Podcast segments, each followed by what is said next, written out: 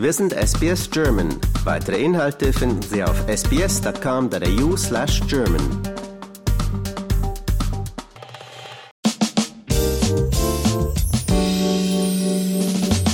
SBS Audio in deutscher Sprache. Ich habe heute einen Gast aus den Wirtschaftswissenschaften, Professor Andreas Leibrand.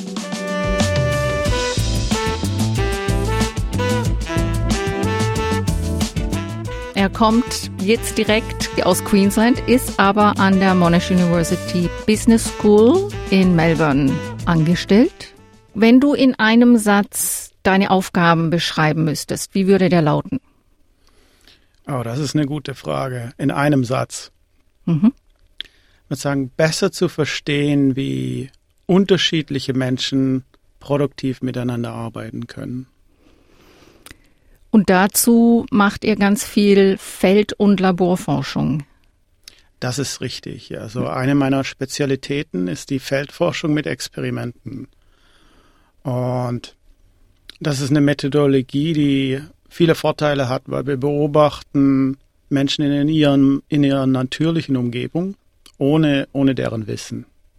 Das heißt, die verhalten sich ganz normal im Unterschied zum Labor zum Beispiel, wo man genau weiß, dass man studiert wird und dann hat man oft äh, künstliche Verhaltensweisen, die man beobachten kann. Und wie macht ihr das, dass ihr die in ihrer natürlichen Lebensweise beobachtet? Muss man da nicht so das Setting bereitstellen dafür? Das ist richtig. Also ich, ich kann ja mal ein Beispiel geben von einer Forschung, äh, wo wir herausfinden wollten, wer sich für einen Job bewirbt und wie das zusammenhängt mit, ähm, mit dem Job. Und in dem Fall haben wir ähm, einfach einen Job annonciert für eine tatsächliche Stelle und dann geschaut, wer sich bewirbt. Und wir haben nicht nur einen Job ausgeschrieben, sondern mehrere Jobs und dann zufällig Elemente des Jobs verändert. Also in der Jobanzeige, was da drin steht. Ob da zum Beispiel drin steht, dass der Job, dass da viel Wettbewerb stattfindet oder ob es eher ein kooperativer Job ist. Und in dem Beispiel haben wir dann geschaut, ob das Frauen, in welchen, in welchen Jobs Frauen am ehesten bereit sind, ähm, ja, sich zu bewerben und wo sie sich wohlfühlen. Was war dann das Ergebnis? Ja, das ist ganz interessant. Das ist komplizierter, als man denkt und komplizierter, als die Laborforschung ähm, darstellt. Ein Element, auf das wir besonders geschaut haben, ist die Bezahlung und ob die Bezahlung kompetitiv ist und relativ zu anderen Angestellten. Und wenn man der Laborforschung eins zu eins glauben würde, dann wäre die Antwort ja. Ein, ein Job, wo es viel Wettbewerb gibt, wo die Bezahlung davon abhängt, ob man besser ist als der Kollege oder die Kollegin, ist ein Job, der Frauen normalerweise abschreckt. Im Feld haben wir gesehen, dass das nicht, dass das differenzierter ist. Es muss zum Beispiel ein Wettbewerb sein, eher ein individueller Wettbewerb. In einem Job, wo zum Beispiel Teams gegeneinander im Wettbewerb stehen, sehen wir nicht, dass Frauen da mehr abgeneigt sind, sich dazu zu bewerben im Vergleich zu Männern. Und auch selbst im individuellen Wettbewerb hängt es davon ab, wie stark der Wettbewerb ist und wie er geframed wird, wie er dargestellt wird in der Anzeige. Also heißt das eigentlich, dass Frauen dieselben Ambitionen haben und eigentlich auch gleich getrieben sind in der Karriere wie Männer? Oder wie würde ich das jetzt auf das richtige Leben äh, übersetzen? Es kommt darauf an, eine Sache, die eine große Rolle äh, spielt und die wir im Feld einfangen können, ist, dass sich für einen bestimmten Job auch nur bestimmte Leute bewerben. Es ist nicht die durchschnittliche Frau, die sich zum Beispiel für einen Job in der Bank bewirbt ähm, oder bei einer Kanzlei. Das ist wahrscheinlich schon eine Frau, die eher bereit ist, in den Wettbewerb zu gehen. Und wenn man dann im Labor schaut, dann kann man das nicht so gut einfangen, weil dann hat man Studenten, Studentinnen, die da sind und die sind noch nicht selektioniert. Mhm. Also die Selektion in einem bestimmten Beruf spielt eine sehr wichtige Rolle. Und das ist auch das, was wir zeigen können. Also es geht bei euren Forschungen, wenn ich das jetzt richtig verstanden habe, um Geschlechterunterschiede, auch um Diskriminierung, vielleicht in Bezug auf Gleichstellung, Gender Gap, Gender Pay Gap, diese Sachen generell? Das ist richtig. So, wir schauen beide Seiten vom Markt an. Eine Seite ist das Angebot, das heißt, welche Jobs sind da und wie Leute, die sich für die Jobs interessieren, ähm, wie die darauf reagieren, wenn der Job unterschiedlich dargestellt wird. Das ist diese Seite vom Markt, ähm, wurde ein bisschen vernachlässigt. Es gibt viel mehr Forschung auf der Nachfrageseite, wo man dann nach Diskriminierung schaut ob jetzt zum Beispiel eine Person ähm, anders behandelt wird, wenn der Name ausländisch klingt oder wenn eine Frau sich bewirbt für einen traditionellen Beruf, den Männer innehaben. Ja. Mhm. Eure Ergebnisse, das ist, Sie haben ja eine sehr praktische Anwendung, wenn ich das so höre. Verstauben die dann auch nicht in irgendeinem Fachmagazin, sondern werden für dann diese gesellschaftspolitischen Änderungen, die wir ja brauchen, auch benutzt? Ich habe die Hoffnung, in einer meiner Forschungen schauen wir die Bereitschaft an, Gehälter zu verhandeln. Und es gab auch da viel Laborevidenz, dass Frauen weniger bereit sind, Gehälter zu verhandeln. Und das wurde dann als einer der Gründe ähm, erwähnt, warum Frauen vielleicht weniger verdienen als Männer, weil Männer einfach immer feilschen. Ähm, in dem Feldexperiment haben wir eine Variante vorgeschlagen, wo wir in der Jobanzeige schon gesagt haben, dass, der, dass das Gehalt verhandelbar ist. Also wir haben nur das Wort verhandelbar eingesetzt. Und das verglichen mit der gleichen Jobanzeige, wo wir dieses Wort nicht verwendet haben. Und danach geschaut, wie ist die Bereitschaft, das oder wie ist der Versuch, das Gehalt zu verhandeln. Wenn das Wort verhandelbar nicht erwähnt ist, dann replizieren wir diese traditionelle dieses traditionelle Ergebnis, dass äh, Frauen weniger bereit sind, das Gehalt zu verhandeln wie Männer. Aber wenn wir das Wort verhandelbar einsetzen, dann beobachten wir das nicht. Mhm. Also für diese Jobanzeige verhandeln Männer und Frauen gleich. Das haben sich einige der Arbeitgeber, zum Beispiel einige Universitäten, zu Herzen genommen und schreiben jetzt in ihre Jobanzeige, dass das Gehalt verhandelbar ist. Mhm. Eine Sache, die wir einfach immer wieder sehen und die rauskommt, ist, dass Viele Geschlechterunterschiede verschwinden, sobald äh, weniger Unklarheit herrscht, wenn mehr Information dargestellt wird. In dem Bereich, äh, den ich gerade erwähnt habe, wenn es ums äh, Salär geht und die Verhandelbarkeit vom Salär, fühlen sich Frauen einfach entspannter, ähm, zu versuchen, ein höheres Gehalt zu erreichen, während für Männer ist das total egal. Die versuchen das immer. Hm. Salär ist das Gehalt. Ja. No, ja. Das war jetzt ein bisschen Schweizerdeutsch, oder? Ja, ja ich habe vier Jahre in Zürich gelebt. Ah, ja, da kommt das, das kommt her. noch raus, ja. du hast auch einige Forschungsarbeiten zum Thema Affirmative Action and its Unintended Effects ähm, herausgebracht, habe ich gesehen. Affirmative Action ist positive Diskriminierung. Das ist richtig, ja. Ja. Das ist ja eigentlich was Gutes positive Diskriminierung. Das heißt, es werden Quoten eingesetzt für Minderheiten oder Frauen, weil man weiß, in zum Beispiel Führungspositionen sind einfach weniger Frauen, obwohl die genauso qualifiziert sind wie die Männer. Was sind dann da die unbeabsichtigten Auswirkungen? Ja, da gibt es einige. Ähm, eine Sache wieder, die wir zum Beispiel festgestellt haben, und das geht wieder um, um das Angebot von Leuten hier ist, dass viele Leute, hochqualifizierte Leute, Minderheiten, die Minderheiten angehören, sich gar nicht bewerben für solche Jobs, wo es explizit gemacht wird, dass es Affirmative Action gibt. Und wir haben, also konkret haben wir Jobs ausgeschrieben, wo wir ein Affirmative Action Statement, also ein, ein, einen kurzen Einsatz, Einsatz, wo wir eingesetzt haben, gesagt haben, es gibt, gibt praktisch eine Quote hier für Minderheiten und haben geschaut, wer bewirbt sich für diesen Job und das gleiche Prozedere ohne diesen Einsatz.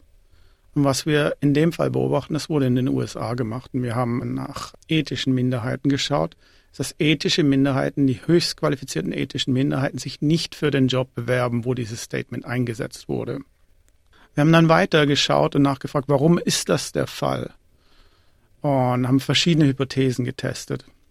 Und was ganz klar rauskam, war, dass sie nicht sich für einen Job bewerben wollten, wo das Gefühl entstehen könnte, dass sie ein, ein Token mhm. ähm, sind. Ich weiß nicht, wie man das auf Deutsch sagt. Ähm, ähm, ja, fällt mir jetzt auch nicht ein. Aber dass sie nicht aufgrund ihrer Qualifikation eingestellt werden, sondern weil sie dann das Aushängeschild für die Minderheit Ganz sind. Ganz genau, ja. Also wie, wie kriegt man denn jetzt Unternehmen und auch den Staat dazu, diese Gleichstellung auch tatsächlich hinzukriegen? Ob es jetzt Frauen sind oder eben andere Minderheiten? Was muss denn da passieren? Ja, das ist eine sehr gute Frage. Ich glaube, das Erste, wo man ehrlich sein muss, ist, dass es ein Prozess ist, der lange dauert. Ja, es gibt viel Frustration, weil es so lange dauert, aber es gibt eben auch bestimmte Nebenwirkungen, die den ganzen Fortschritt auch zu, ähm, behindern können.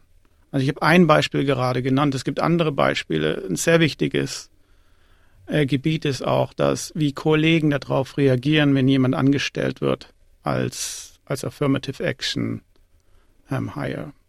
Und da beobachten wir, dass es eine riesige Rolle spielt, wenn Kollegen zum Beispiel das Gefühl haben, dass jemand angestellt wurde, nur wegen des Geschlechts oder nur wegen, wegen der Hautfarbe, dass dann viel weniger Kooperation mit dieser Person stattfindet. Hm. Aber was wir auch gleichzeitig beobachten, ist, wenn die Kollegen das Gefühl haben, dass die Hautfarbe und das Geschlecht keine Rolle gespielt hat, dann ist es egal, ob die Firma, in der sie arbeiten, so eine Quote hat oder nicht. Hm. Ja, was machen wir aus diesen ganzen äh, Ergebnissen. Das sind kleine Ratschläge, die man geben kann für Unternehmen. Ich glaube, für Unternehmen zum Beispiel, um zurückzukommen auf die, auf die letzte Forschung, ist es wichtig herauszufinden, wie die Wahrnehmung im Unternehmen ist, dass, wenn ein Unternehmen eine Quote hat. Ja. Glauben die Mitarbeiter, dass es einen Einfluss hat auf die Qualität der Leute, die die Möglichkeit bekommen, dort zu arbeiten oder nicht?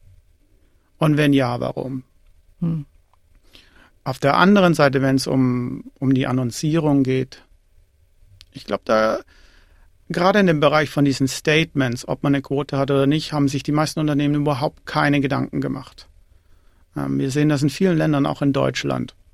Es gibt oft diese Statements, die eingesetzt worden sind, ohne drüber nachzudenken. Und wir haben viele verschiedene von diesen Statements getestet und manche funktionieren recht gut in dem Sinn, dass sie nicht abschreckend sind oder sogar motivierend sind für Minderheiten, sich zu bewerben. So eine Sache, die auch jetzt einige Unternehmen gemacht haben und die auf unserer Forschung besteht, ist, ein Statement einzusetzen, wo der Geschäftsführer ein Statement abgibt und sagt, wie wichtig es dafür ist, dass Minderheiten in dem Unternehmen arbeiten und erklärt, warum. Wenn so ein Statement eingesetzt wird, beobachten wir, dass Minderheiten viel wahrscheinlicher sind, sich für den Job zu bewerben. Jetzt ist es ja so, dass im Auswahlprozess bei Bewerbungen ganz oft Artificial Intelligence, also künstliche Intelligenz eingesetzt wird. Da forscht ihr auch dazu. Kannst du da was zu erzählen? Sehr gerne. Also das ist, das ist ein Themenbereich, den ich unglaublich spannend finde. Und die ersten Forschungsergebnisse, die wir ähm, momentan überall auf der Welt präsentieren, ähm, sind sehr vielversprechend. So in einer Forschung haben wir eben genau das geschaut, ob der Einsatz von künstlicher Intelligenz in der Rekrutierung, wie der sich auswirkt auf Minderheiten. In dem Fall ähm, ging es auch um Frauen, um Frauen im Technologiebereich. Und wir haben beobachtet, ähm, inwieweit Frauen bereit sind, sich anzustrengen und sich bewerben für einen Job, wenn sie wissen, wer sie beurteilt. Ob es ein re traditionelles Rekrutierungsteam ist oder ob es eine künstliche Intelligenz ist. Und was wir hier beobachtet haben, ist, dass Frauen sehr, sehr viel wahrscheinlicher sind, sich zu bewerben, wenn die künstliche Intelligenz sie beurteilt. Zumindest als ersten Schritt.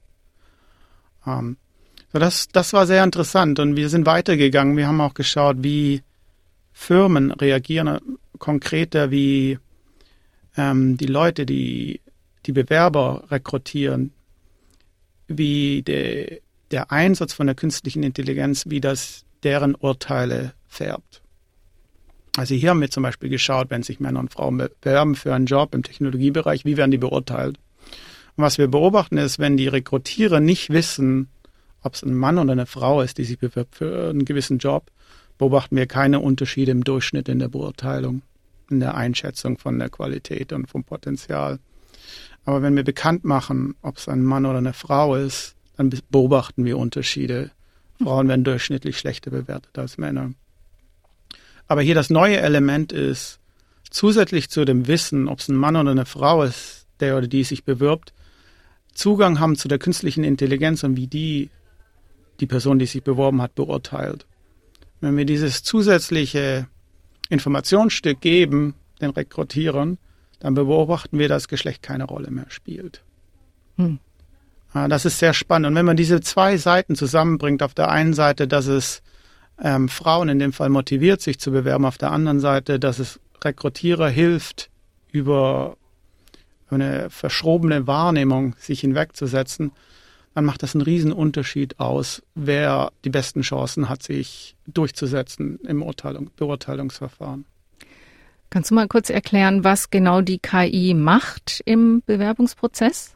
Ja, so in dem, in dem spezifischen Fall ist es, liest die KI sich ähm, die Bewerbung durch. Das heißt, das ist ein Lebenslauf und da ist äh, Antworten zu standardisierten Fragen.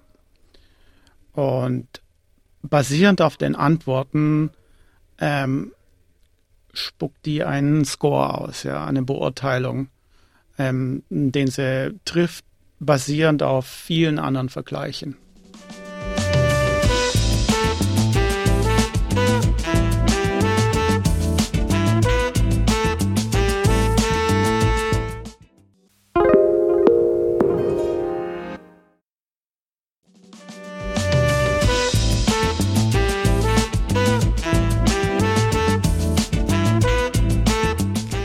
weiß die KIs mittlerweile schon sehr weit, aber guckt die, wie man das so kennt, nach Stichwörtern oder was, was wird da? Ja, es ist ein bisschen, es ist eine sehr gute Frage und es ist, die ist schwierig zu beantworten, weil es ist schon so eine Art Blackbox. Und, und da es eine richtige KI ist, verändert sich auch konstant, wie genau der Algorithmus ist dahinter.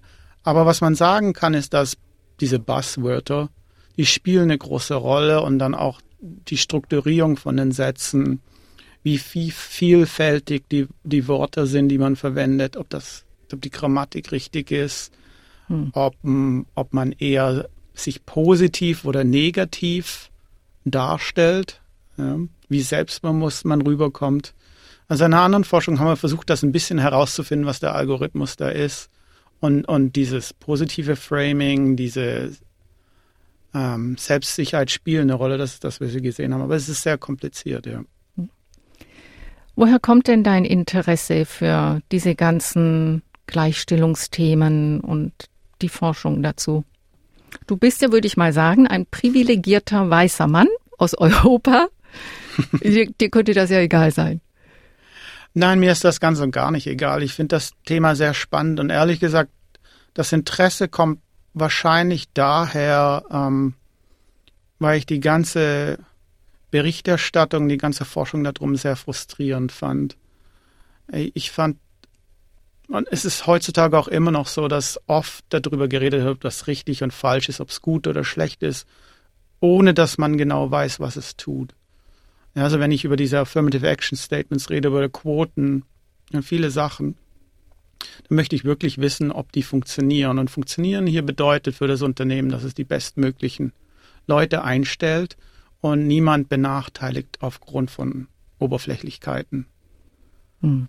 Und der andere Punkt ist der, dass ich auch absolut davon überzeugt bin, dass die Produktivität oder wie gut Leute miteinander arbeiten können, davon abhängt, wie ein Team aufgebaut ist und dass Unterschiede komplementär sind.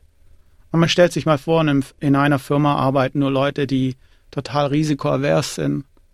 Das wird nicht gut gehen. Aber das Gegenteil in einem Unternehmen, wo alle Draufgänger sind, wird auch nicht gut gehen. Und Eigenschaften wie Risikobereitschaft oder auch Kreativität oder auch wie empathisch jemand ist, das korreliert mit Geschlecht, das korreliert mit, wie man aufgewachsen ist, mit verschiedenen Faktoren. Ja. Hm.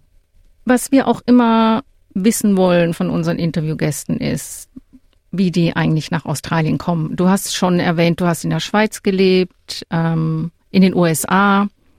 Wo kommst denn du ursprünglich her? Also ursprünglich komme ich aus dem kleinen Dorf Tamm, das ist bei Ludwigsburg und Ludwigsburg ist in, in der Nähe von Stuttgart. Mhm. Ich habe dann angefangen zu studieren im Frankenland in Erlangen mhm. und habe dann promoviert in Zürich und bin dann als äh, Postdoktorand nach Chicago gegangen. Und dann in meinem Bereich in der Ökonomie ist es so, dass man sich dann einmal im Jahr für Stellen bewirbt auf der ganzen Welt.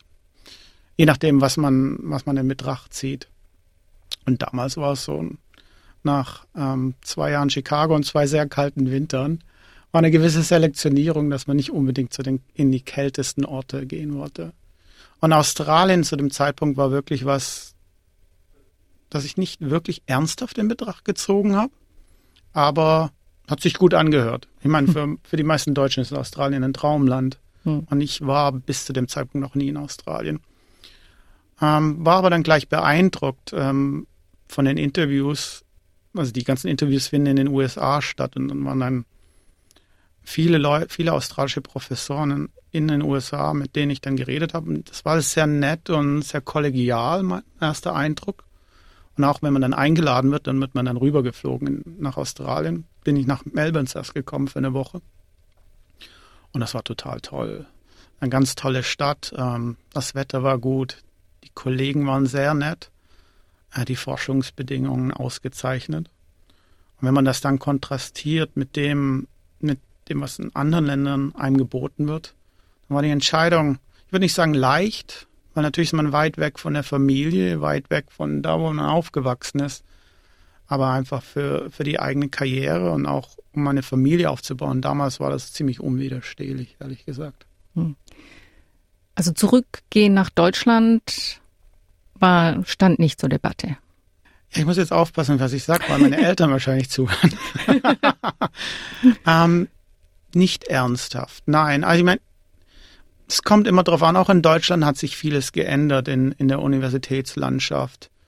Also damals, als ich nach Australien gegangen bin, war das noch sehr viel bürokratischer, als es heute ist. Hm. Und natürlich, wenn man in Deutschland, wenn man in Europa aufwächst, vermisst man manche Sachen hier schon auch. Aber ich habe hier so viel Zeit zur Forschung. Es ist ein sehr gutes Leben. So momentan sehe ich es nicht wirklich, nein. Hm. Und also in Deutschland im akademischen Bereich hört man ja auch immer, dass die sich von so Vertrag zu Vertrag hangeln. Ist das hier nicht so? Oder nicht so krass? Das System ist anders. Also das Problem in Deutschland ist, dass man im universitären Bereich, bis man Professor wird, immer ein sehr so unsicheres Arbeitsverhältnis hat. Das heißt, man hat normalerweise einen Sechsjahresvertrag nach der Promovierung. Wenn man sehr viel Glück hat, bekommt man so einen Vertrag. Aber danach muss man wieder woanders hinwechseln und muss erstmal eine, eine Berufung bekommen. Mhm. Und das ist sehr schwierig, es ist sehr unsicher und Leute sind in ihren 30ern zu dem Bereich und besonders für Frauen ist es eine Zumutung, wenn man eine Familie gründen will. Mhm. Das ist anders hier in Australien, wo man gleich nach der Promovierung ähm, angestellt wird für was ein Tenure-Track heißt.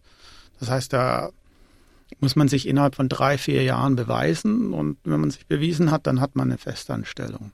Hm. Klingt paradiesisch, wenn man so die deutschen äh, Zustände an den Unis sonst gewöhnt ist. Ja, äh, das muss man sagen, was in Australien, dieses System des Tenure Tracks ist in den meisten Ländern der Fall. Australien ist ein bisschen, äh, Deutschland ist ein bisschen eine Ausnahme mhm. in dem Bereich. Und es gibt auch viele Versuche in Deutschland, das zu ändern, aber es ist kompliziert, weil da Ländergesetze sind. Zum Beispiel, wenn man Professor wird in Deutschland, dann muss der Minister von dem Bundesland unterschreiben und es ist ein sehr bürokratischer äh, Prozess, mhm. langwieriger Prozess. Jetzt hatte ich es vorher schon mal angekündigt, du bist aus Queensland gekommen, aber eben eigentlich hier in Melbourne an der Uni. Was ist denn das jetzt da mit Queensland? ja, also wie gesagt, damals bin ich zur Monash-Universität gekommen, das war 2011 und war dann acht Jahre dort. Und dann hat sich eine Möglichkeit ergeben an der Gold Coast, an der Griffith-Universität, wo ich dann auch ein paar Monate war, aber sehr schnell festgestellt habe, dass das nicht so äh, mein Ding ist. Hm. Ähm, Und der Kontakt zu Monash ist nie abgebrochen und ich habe mir nicht vorstellen können, lange, länger an der Uni hier in Queensland zu arbeiten und habe dann gefragt, ob ich zurückkommen kann. Und ja, die wollten mich wieder, habe ich Glück gehabt. Und seitdem bin ich ein bisschen am Pendeln. Die Familie ist hier und ich fliege dann immer hin mhm. und zurück. Ähm, das ist nicht ideal, aber momentan ist, ist es so, dass für die Kinder das Beste ist, dort zu bleiben. Die haben ihre Freunde dort, die Schule ist sehr gut. Die sind einfach glücklich. Und wenn ich hier bin, dann bin ich dann wirklich auch in, auf der Arbeitsmode sozusagen. Mhm. Kann mich voll konzentrieren.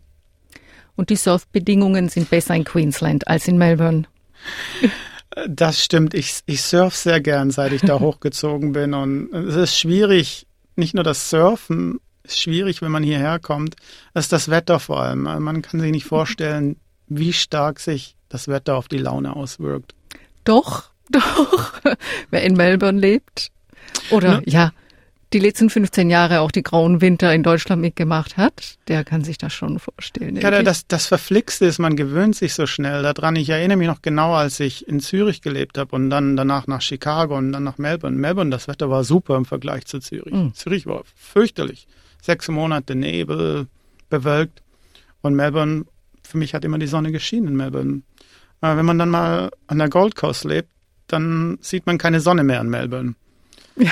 Und dann äh, ist es wirklich schwierig, von der Gold Coast irgendwo hinzugehen und mehr Sonne zu finden. Aber der Kaffee ist besser in Melbourne, oder?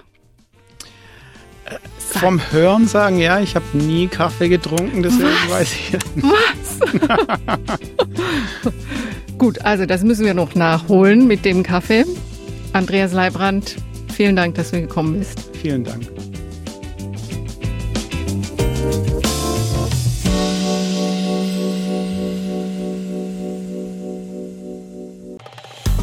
Liken, teilen und kommentieren Sie unsere Inhalte bei facebook.com/sbsgerman.